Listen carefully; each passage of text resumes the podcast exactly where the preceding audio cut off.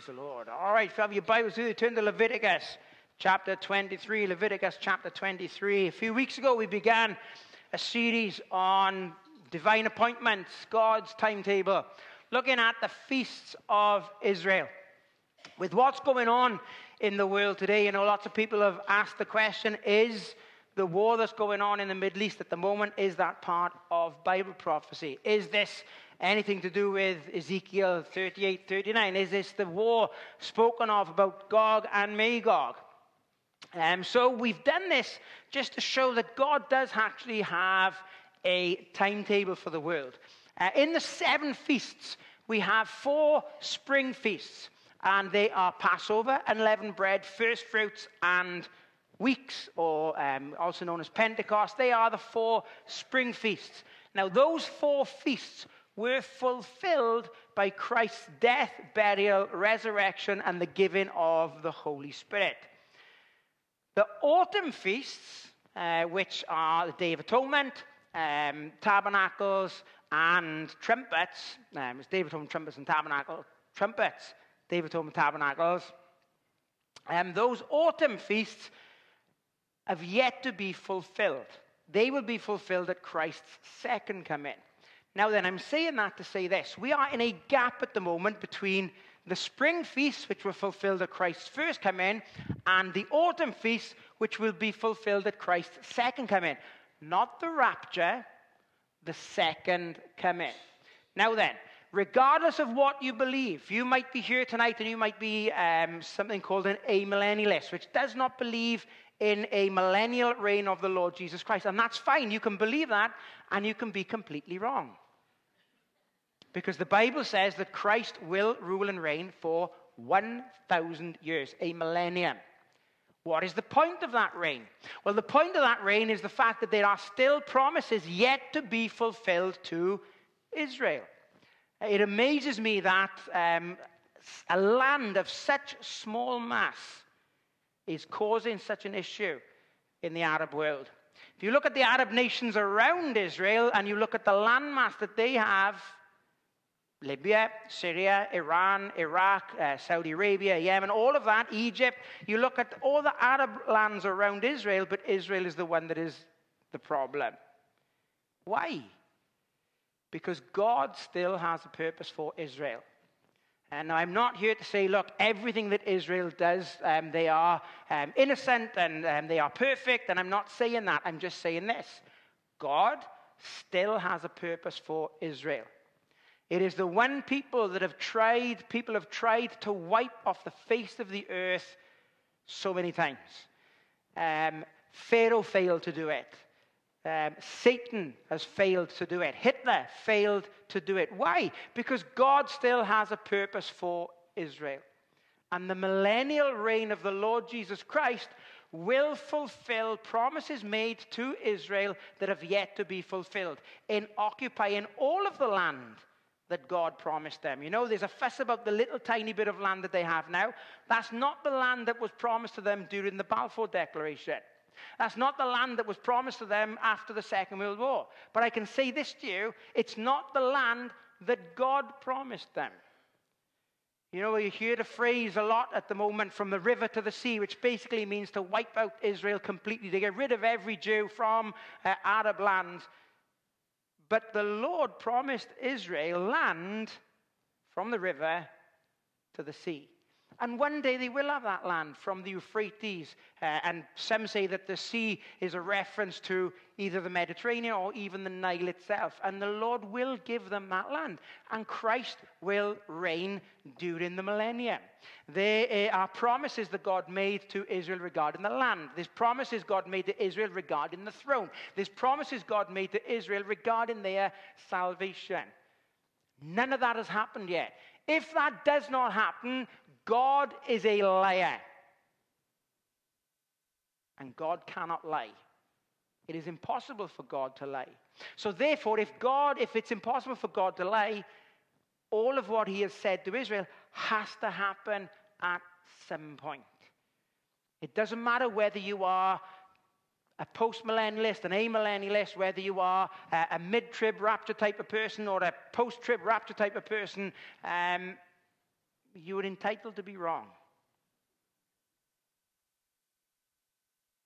We must not get the church and Israel mixed up. They are separate. The Lord Jesus Christ will return for his church. The church is Christ's bride. We saw this morning that Israel is God's bride, and God will not divorce his bride. So, these feasts, the spring feasts were fulfilled at Christ's first coming. The autumn feast will be fulfilled by Christ at his second coming. There is a gap in between, and we will look at what's going to happen and what has to happen in that gap between the spring feast and the autumn feast. But what we've been doing over the past few weeks, we've been looking at what was the intention of these feasts. Why did God instigate these feasts in the first place? So we're going to look at what God would do. Then we're going to look at what Christ did, and then we look at what we should be doing in regards to these feasts. So Leviticus chapter 23 and verse 15 says, "And ye shall count unto you from the morrow after the Sabbath, from the day that ye brought the sheaf of the wave offering, 7 Sabbaths to be complete. Even unto the morrow after the 7th Sabbath shall ye number 50 days. And you shall offer a new meat offering unto the Lord. You shall bring out of your habitation 2 wave loaves of 2 tenth deals. They shall be a fine flour. They shall be baken with leaven. They are the first fruits unto the Lord. And you shall offer with the bread 7 lambs without blemish of the first year, and 1 bullock and 2 rams. They shall be for a burnt offering unto the Lord, and with their meat offering and their drink offerings, even an offering made by fire of sweet savor unto the Lord. Then you shall sacrifice 1 kid of the goats for a sin offering, and 2 lambs of the first year for a sacrifice of peace offerings. And the priest shall wave them with the bread of the first fruits for a wave offering before the Lord. With the 2 lambs they shall be holy to the Lord for the priest. And he shall proclaim on the selfsame day that it may be a holy convocation unto you. You shall do no servile work therein. It shall be a statute forever in all your dwellings throughout your generations. And when ye reap the harvest of your land, thou shalt not make clean riddance of the corners of the field. When thou reapest, neither shalt thou gather any gleanings of thy harvest. Thou shalt leave them unto the poor and to the stranger. I am the Lord your God." Father, we thank you again for this day, for this time together, and for this opportunity to come around your word. We prayed you'd speak to our hearts tonight, Lord, and help us to understand what this feast could mean to us. We might look at this and say, well, that was something that was relevant to Israel back in the Old Testament time. So what can it possibly mean for us today? Well, we recognize that all Scripture is given by inspiration of God and is profitable. So we ask that it would profit us in some way when it comes to our walk with you. So, Lord, we prayed you'd speak to our hearts tonight. We pray and ask these things in Christ's name. Amen. So we come to something that has a few different names. This is known as the Feast of Weeks. It is known as the Feast of Pentecost. It's called Pentecost because a pente is literally 50. And we are told to number 50 days, which is why it's referred to as the Feast of Pentecost. But it's also referred to first fruits. And you might think, well, wait a minute. We did first fruits last week. We did, but it was a different harvest. There are 2 harvests in Israel. So in Numbers 28, verse 26, we're looking at what God has done. In Numbers 28, 26, it says, "Also in the day of the first fruits, when you bring a new meat offering unto the Lord, after your weeks be out, you shall have a holy convocation. You shall do no servile work." So we need to understand that there are 2 different harvests. The first fruits that we looked at last week took place during the wheat harvest. The first fruits here is a harvest of the barley crop. This begins on in the 3rd month. And the Israelites considered the time of this, the new meat offering, as the time of the fullest harvest. So it is the first fruits of the wheat harvest. Ruth 2:23 says, "So she kept fast by the maidens of Boaz to glean unto the end of barley harvest and wheat harvest." So first fruits was the barley harvest. Weeks, did I say the wrong way around? I'm sorry. First fruits was the barley harvest, which came first, and then In the third month, 50 days later, was the wheat harvest, which the Israelites referred to as the fuller harvest. And we see that in the book of Ruth. So it's referred to as the Feast of First Fruits. It's also referred to as the Feast of Weeks, Exodus 34:22. And thou shalt observe the Feast of Weeks, of the first fruits of wheat harvest, and the Feast of Ingathering at the year end. It is referred to as the Feast of Weeks because of the number 7. Alicia's going to love this now. Why would we refer to 7 as a week, Alicia? What book do we see a week of weeks? 69 weeks. Almost the book of Daniel. Because every time I did those weeks, Alicia would be like, why is that? Why is that a week? Why is that 7? What's that got to do with 7? The Feast of Weeks because of the number 7. 7 Sabbaths equals 7 weeks, or a week of weeks. Remember when it says that Jacob worked 1 week for Rachel? He actually worked 7 years. So a week could be referred to as the number 7. So it's also referred to as first fruits, weeks, and it's also referred to as Pentecost. And that's because of the number 50. Acts 2:1, and when the day of Pentecost was fully come, they were all with one accord in one place. It's just because of the number 50. It's no coincidence that we have this timing. Remember, God is a God of order. He has done this for a purpose. He hasn't just thought, right, okay, what can we do now to keep these people occupied? I know. We'll have a Passover. They can kind of get together then, and they can do this, and then we'll do something called unleavened bread, and then everything is done for a purpose, and the timing of everything is important. What was this feast all about? What has God done? Turn back to Exodus chapter 19. Exodus chapter 19. What happened during this feast? What is this feast all about? Well, God did 2 things. First of all, during this feast, God gave the law. Exodus chapter 19 and verse 1. It says, in the third month, remember the third month was the wheat harvest. That is 49 days, 7 Sabbaths after the first month, which was Passover. So in the third month, when the children of Israel were gone forth out of the land of Egypt, the same day came they into the wilderness of Sinai. It is no coincidence that they come here at this time, for they were departed from Rephidim and were come to the desert of Sinai and had pitched in the wilderness, and there Israel camped before the mount. It's no coincidence that the law God gave to Moses on Mount Sinai happened on this month. It happened on the 5th day of the 3rd month, at the time of the Feast of Weeks. Most commentators agree that the same day on the 3rd month is a reference to the 1st day of that month. The first day at Mount Sinai, the Lord spoke to Moses and said in verse 5, now therefore, if you will obey my voice indeed and keep my covenant, then you shall be a peculiar treasure unto me above all people, for all the earth is mine. Moses then calls the people together and speaks to Israel, and they agree to keep the law in verse 10. And the Lord said unto Moses, go unto the people and sanctify them, and today and tomorrow, and let them wash their clothes. So today and tomorrow, the first and second day. Verses 16 and 17, and it came to pass on the third day in the morning that there were thunders and lightnings and a thick cloud upon the mount, and the voice of the trumpet exceeding loud, so that all the people that was in the camp trembled. And Moses brought forth the people out of the camp to meet with God, and they stood at the nether part of the mount. So the third day is the second acceptance by the people, and then Moses goes to meet with God. And it says in verse 24, Moses writes down all that God has told him.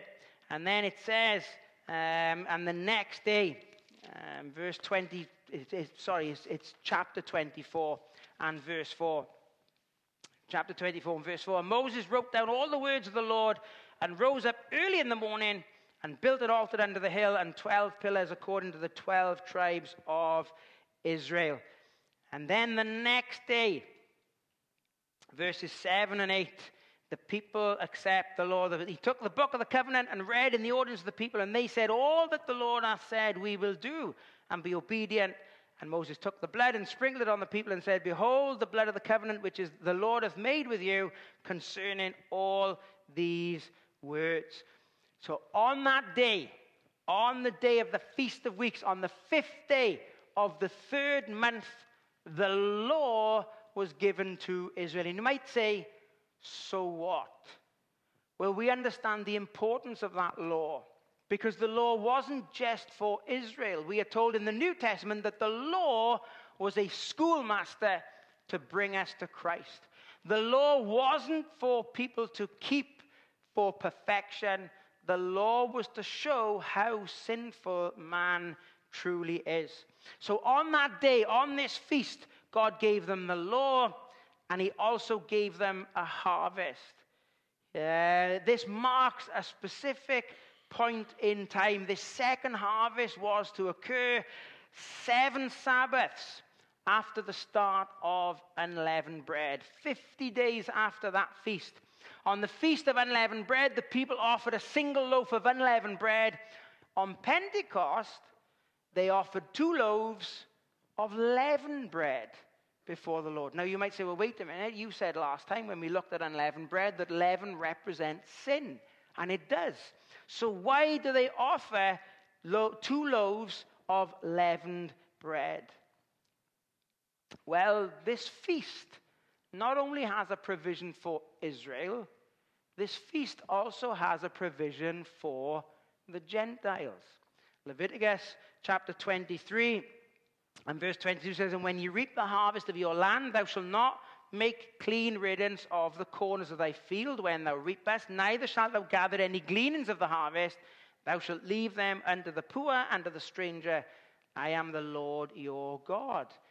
If I was to say to you, who do we know that gleaned in a field because of this law? Who would you say? Ruth. Who was Ruth? Or what was Ruth? A Gentile. She was a Moabite. So this provision was not just for the Israelites. This was a provision for the Gentiles as well.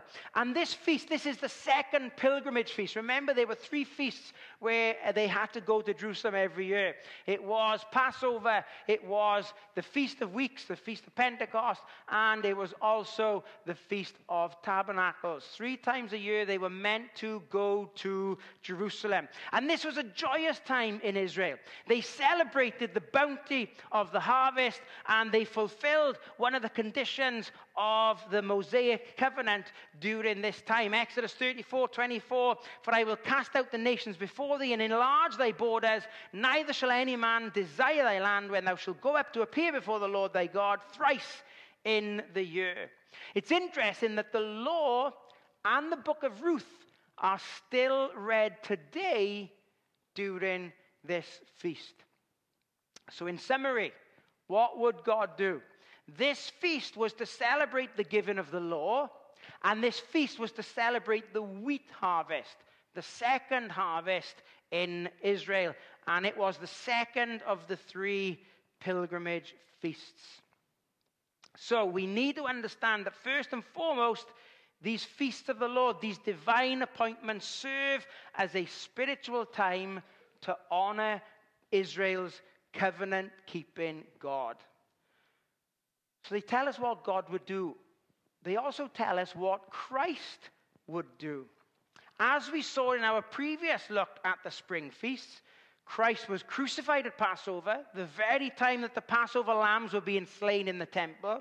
He was buried during the Feast of Unleavened Bread. And what I didn't mention when we looked at unleavened bread is that during that feast, children today still go and hide bread in the house. And then the others try and find it. So the Lord was buried on the Feast of Unleavened Bread, and he rose on the Feast of first fruits. For the next 40 days, 40 days after Christ's resurrection, he remained on earth. And he explained in incredible detail how the Old Testament scripture applied to him. In Luke 24:44, he said unto them, "These are the words which I spake unto you while I was yet with you, that all things must be fulfilled which were written in the law of Moses and in the prophets and in the Psalms concerning me." Then opened he their understanding, that they might understand the scripture. For 40 days, Christ was telling people how the Old Testament scripture related to him. If you remember, on the road to Emmaus, he did the same thing, didn't he? He spoke about how all of these things related to the Messiah.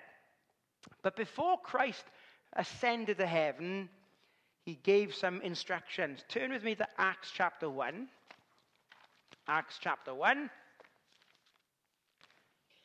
And we'll start reading in verse 3. Acts chapter 1, verse 3.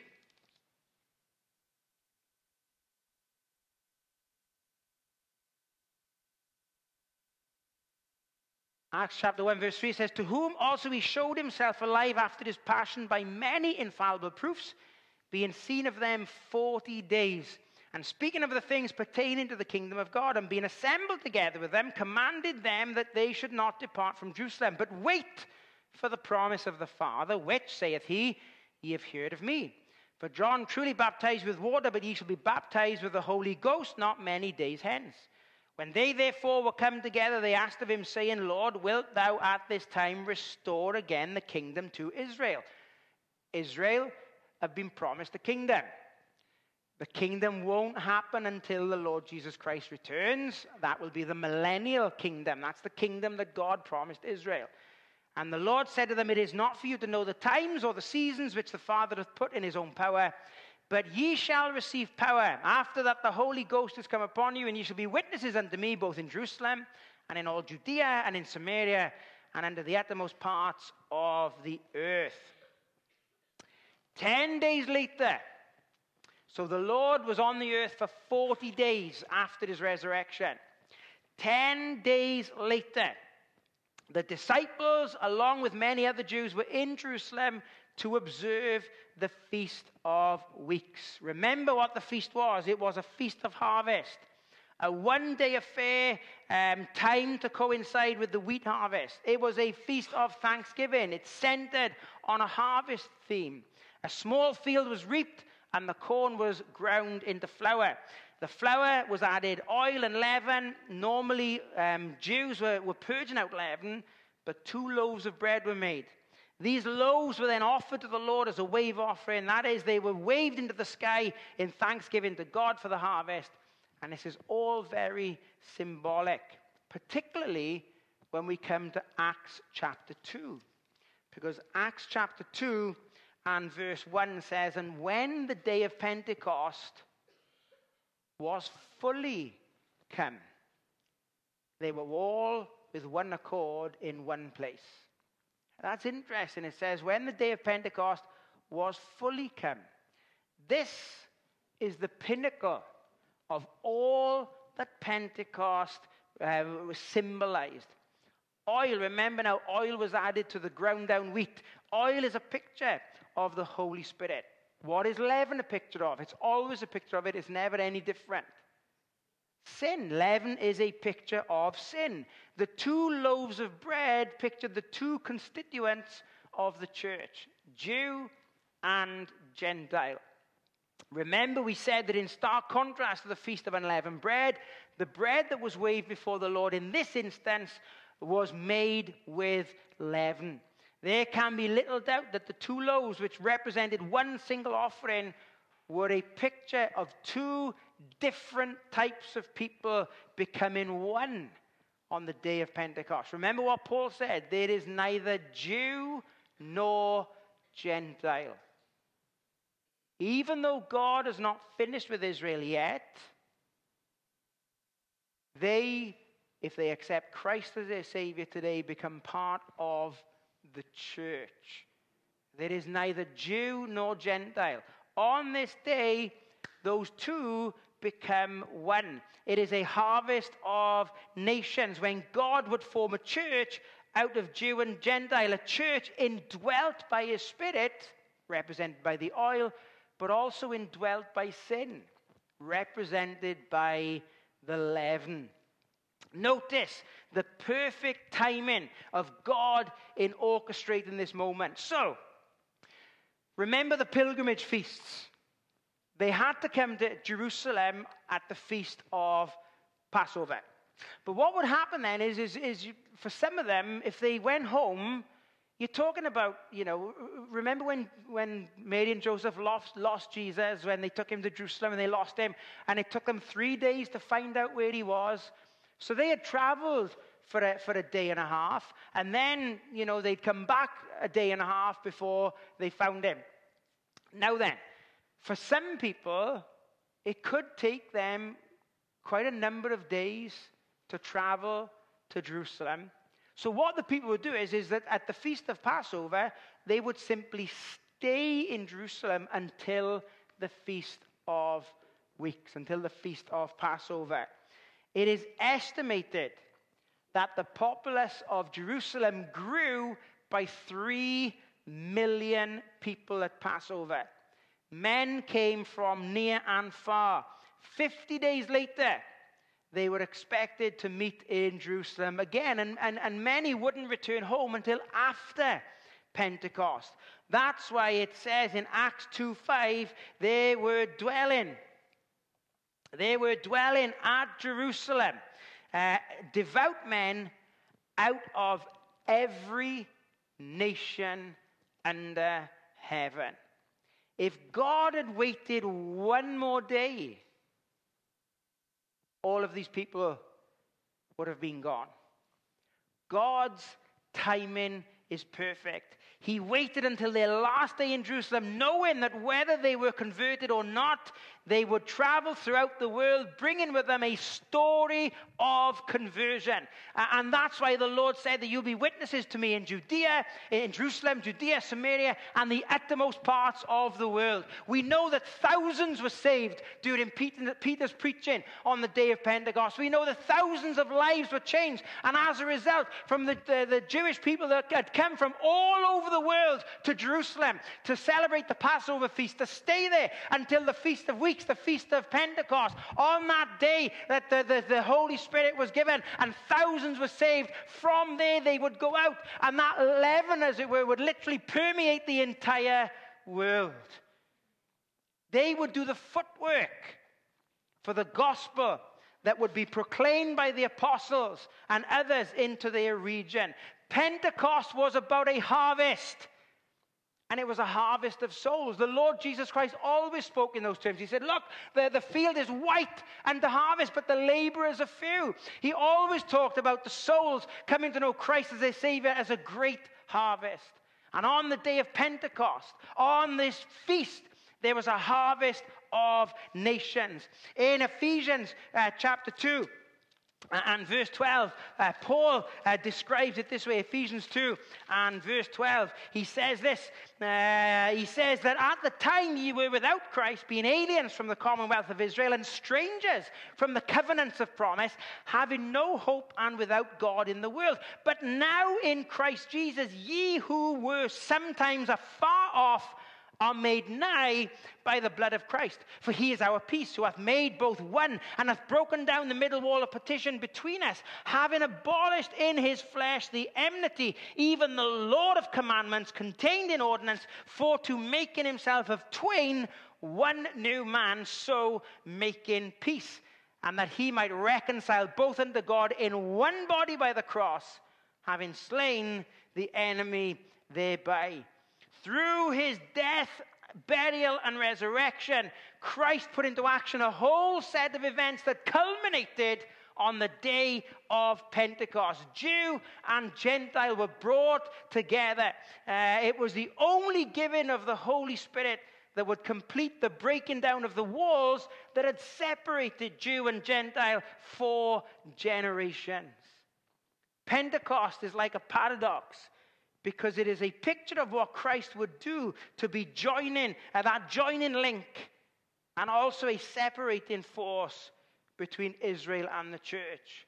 He joined Jew and Gentile as the church, but he also separated the church and Israel as two separate entities. So what? What does that mean to us? What should we be doing as a result of this feast? And we could come up with a whole host of different applications and implications for us.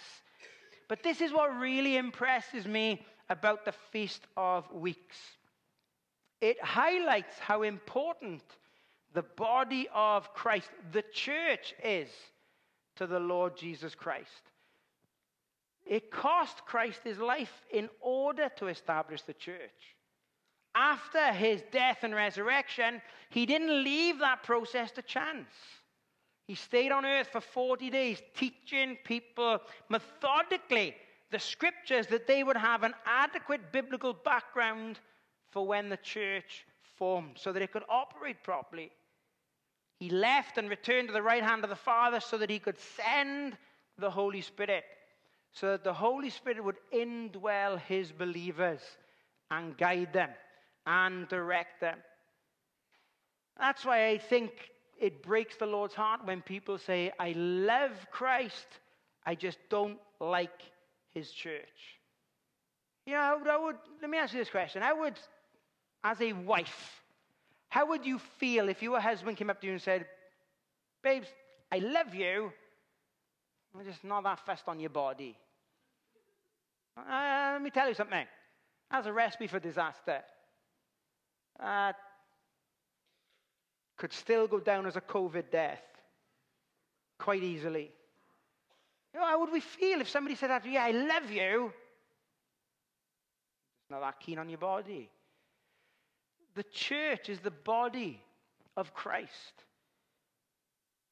How much it hurts when we neglect the church. How much it hurts when people cause such division within the church. You know that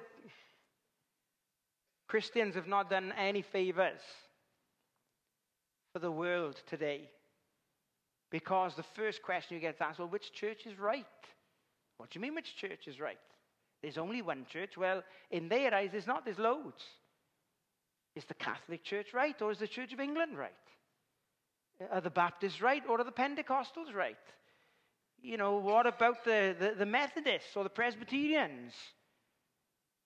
What about Elim? What about the United Reformed Church? What about... There's so many denominations. And the body is split and splintered, and all it's done is caused confusion. You know, there's a lot of different movements that have formed even from the scripture, where people say, oh, I don't like that part of the scripture, I'll start my own movement. I don't like that there's all these denominations, so I'll start a movement based on an angel called Moroni.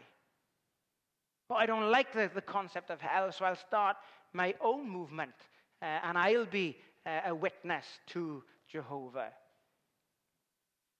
How does the Lord feel when we,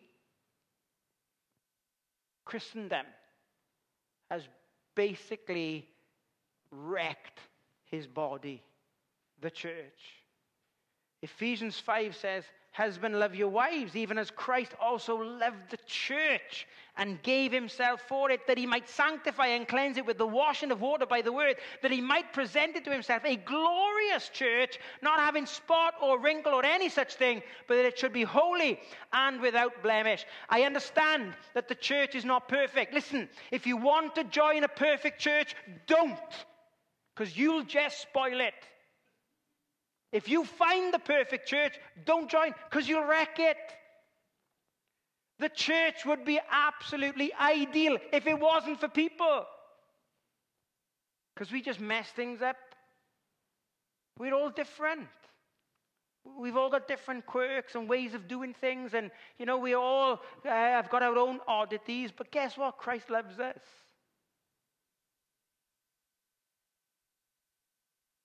The church isn't perfect. We see that in the picture of the bread being offered. It's full of leaven. We are just sinners saved by grace. We're not perfect yet. The church is made up of sinners. The church is not going to be pure until the Lord Jesus Christ returns for us. Then, when the dead in Christ rise first, corruption will put on incorruption, and mortal will put on immortality. And one day the church will be perfect, like Paul said, to be able to be offered like as without blemish, without a spot, as a perfect church. And on that day, when the church finally gets to glory, and we stand before the Lord Jesus Christ and become the bride of Christ in that perfect white gown, then the church will be wonderful. Wonderfully perfect. But until then, we got to do the best with what we've got. Sometimes God doesn't give us much to work with.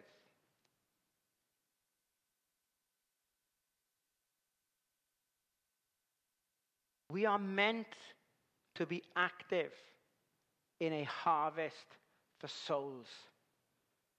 The Feast of Weeks, the Feast of Pentecost shows us how important the body is, how important the church is. But our commission is to preach the gospel to every creature. Our purpose is to reach the world, to harvest for souls where we can be a witness.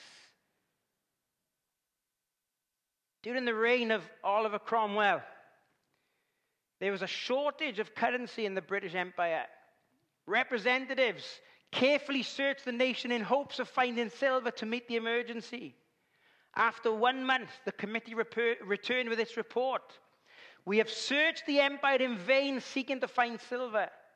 To our dismay, we found none anywhere except in the cathedrals where the statues of the saints are made of the choicest silver. To this, Oliver Cromwell eloquently answered, let us melt down the saints and put them into circulation. Can I say this? That we need to melt down the saints and put them into circulation. We are meant to be a witness. We're not meant to be hypocritical. We're not meant to be self-righteous, judgmental people. We're not meant to pretend to have it all figured out and to have every single answer. We are just sinners, saved by grace. But we are to be a witness. A witness simply tells what he has seen. That's it.